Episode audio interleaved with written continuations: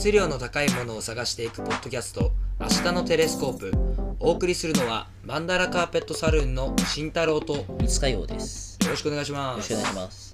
えー今回の、えー第2回のテーマは、えー最適化される〇〇はい。ということでまあ最適化って聞いたらなんかみんな何を思い浮かべるかわかんないんですけど、うん。まあ要はえーっと、まあ、社会とか、まあ、身の回りの、えーっとまあ、人間関係とかにじえーっとどんどんどんどん自分が、うん。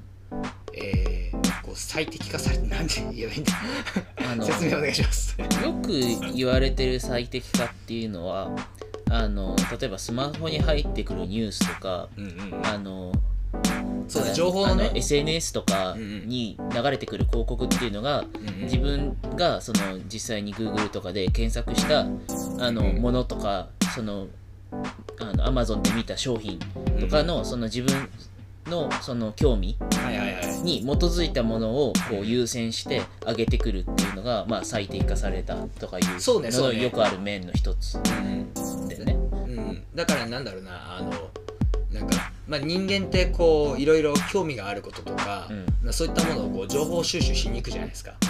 であまあなんか、まあ、その中で例えばポロッと出会ったりあのするんですね。うん。別のものに。例えば本を自分があよこういうテーマの本を読みたいなって探しに行ってそのテーマじゃなくて別のテーマの本が、えっと目についてうん。それを買っちゃったりとか。うん。ね。うん。そういうこともあるよね。そうそう。あるんだけどあのこれがあのウェブとかの場合だとか例えばあの Google の Chrome 使ってる人は結構わかると思うんですけど、えっ、とまあスマホのあの Google Chrome とか使ってると初めにこう、まあ、おすすめの記事みたいなのあるじゃん、はいはいはい。そう。でああいったのってこう自分の行動パターンがいろいろ読まれててそれから Google が選出してるのね、うん。まあ、Google がっていうか、まあ、厳密に言うと Google のアルゴリズムが。うん。Google のアルゴリアルゴリズムが決定して、えー、と僕たちに記事を届けてくれてるわけなんですね。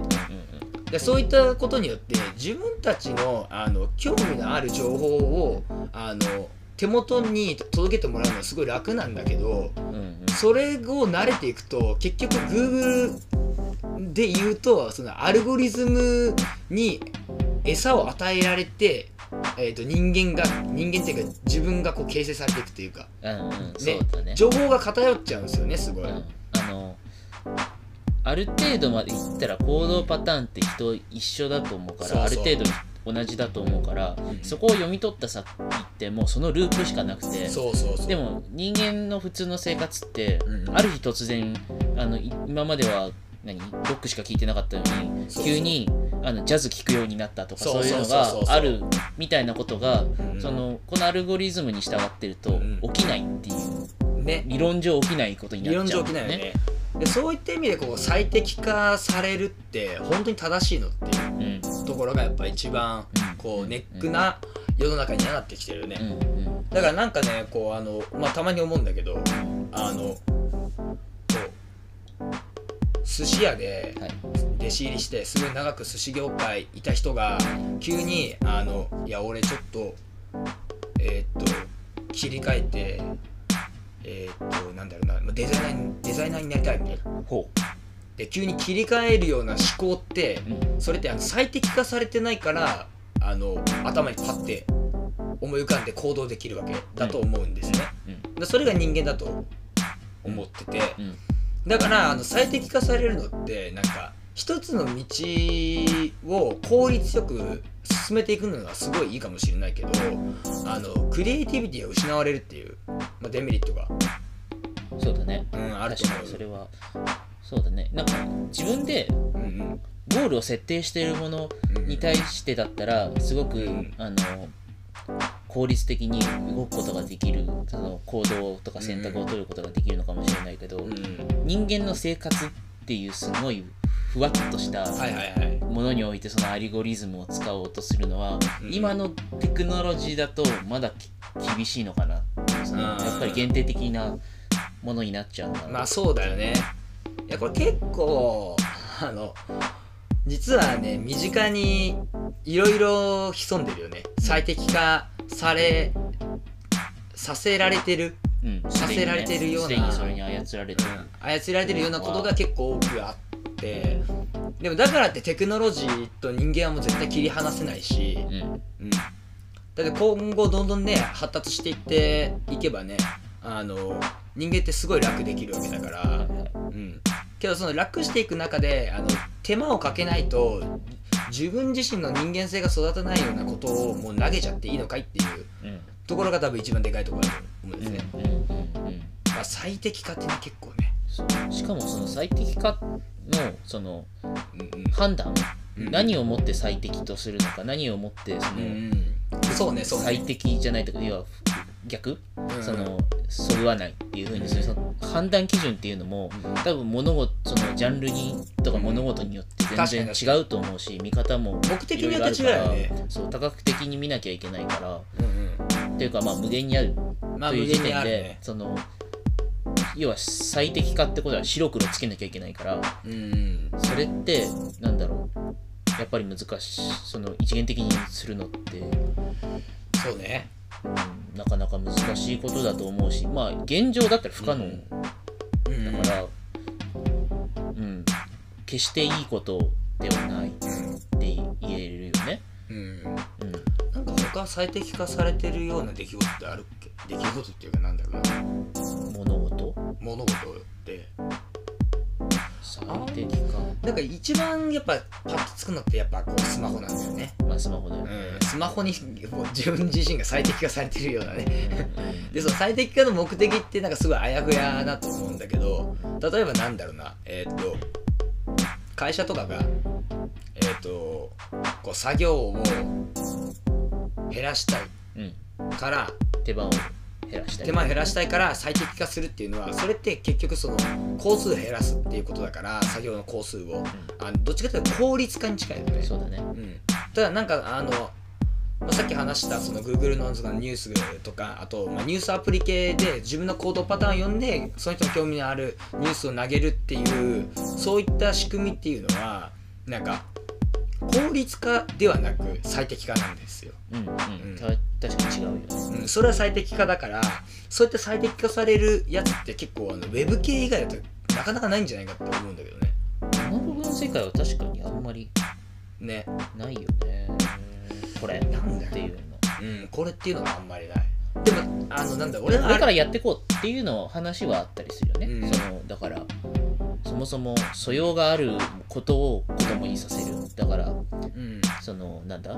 野球をうん野球をやりたいって思ってるけどこのその子にはサッカーの方が合ってるっていう、そのスキルから見てね、そうねって思思わせたらそっちの方にさせるべきじゃないかみたいな動きとかがどどうやらあるらしいけどうんうん。でもそれもやっぱりあのー一概に言えることではないし、まあそれで言ったらなんかあれだよね。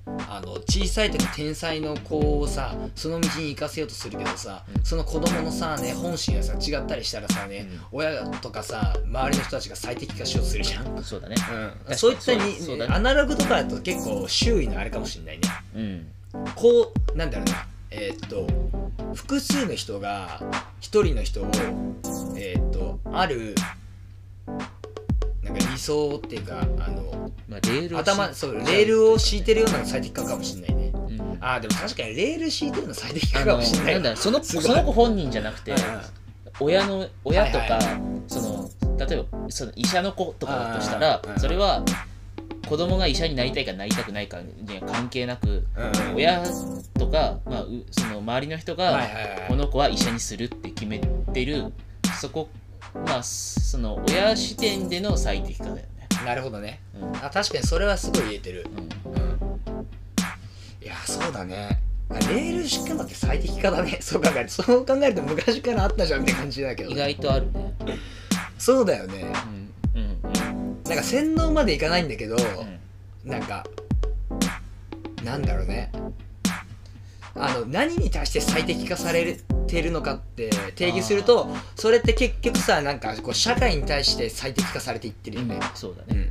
うん。で結局なんか時代をさ変えるのってさねあるさなんかさ少数派じゃん。で少数派の人たち少数派じゃなくて少人数か。うん。少人数の人が時代を変えていく行為をしてそれがあのこう日本だったら日本中にバーって広がってそれで当たり前になるとか、はいはいはい、うん、徐徐々に広がっていく。ね。ね。でそれまでの人の、まあ、一般人とかのその行動パターンって割とこう似たようなことをね1年間ずっとこう何年も何年もこう繰り返してるようなことが多いからあの多分レールから外れるっていうのは結構なことがないとないと思うかな。うん。まあでもそれでも人の出会いとかで変わったりするかそうだね。まあ見たテレビとかねな急に漫画家になりたいって言い出す子もいるだろうしね。ね。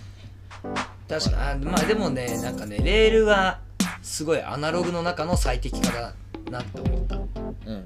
に近いよね。最適化なのか効率化なのか、まあ、そういうシステムに近いよね。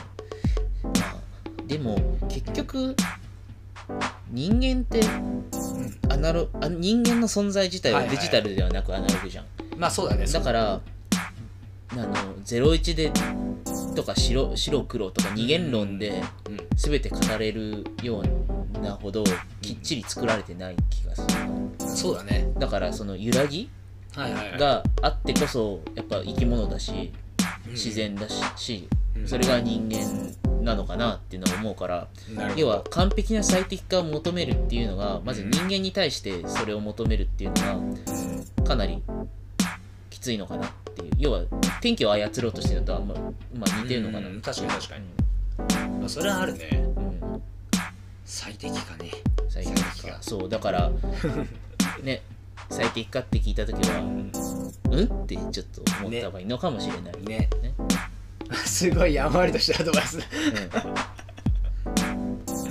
最適化ね。まあなるべくあのされないようにしようというわけではなくね。うん。うまい使い方をすればとても効率的な、うん。あの結果をもたらすから、ん。何かゴールが決まってる時はいいけど、うんだからふわっと使ってるとなんか知らぬ間にね操られるそれは自分が望んでる方向でない方向に操られてる可能性があるから怖いねっていう、ね、まあ、そねこだよね。そこだな、ううん。ん結局そういうことですね。あとなんか最適化ありますか？あと最適化？について話したいこと。うーん。まあでもそんなもんそんなもんじゃないかな。なんかそう今ままとめたつもりでいたわ じゃああの今回あのまあねあの第2回これで終了となります。はい。切り方が雑。雑。ちょっとこれもねあの何回かこうあの重ねていくうちにこうまあちょっと習得しようと思います、はい。この切り方を。経験値を貯めて。うん。すごいねあのポッドキャストなのにポッドキャストらしくない切り方ということで。はい。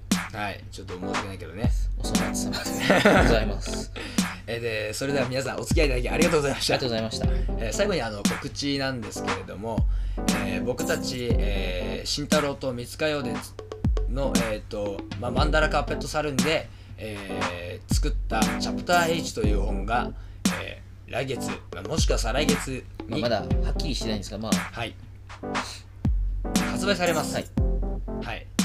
全国の、えー書店にはなるんですけれども、はい、あのーぜひ、えー発売日とか決まったらまた改めて報告したいと思いますので、はい。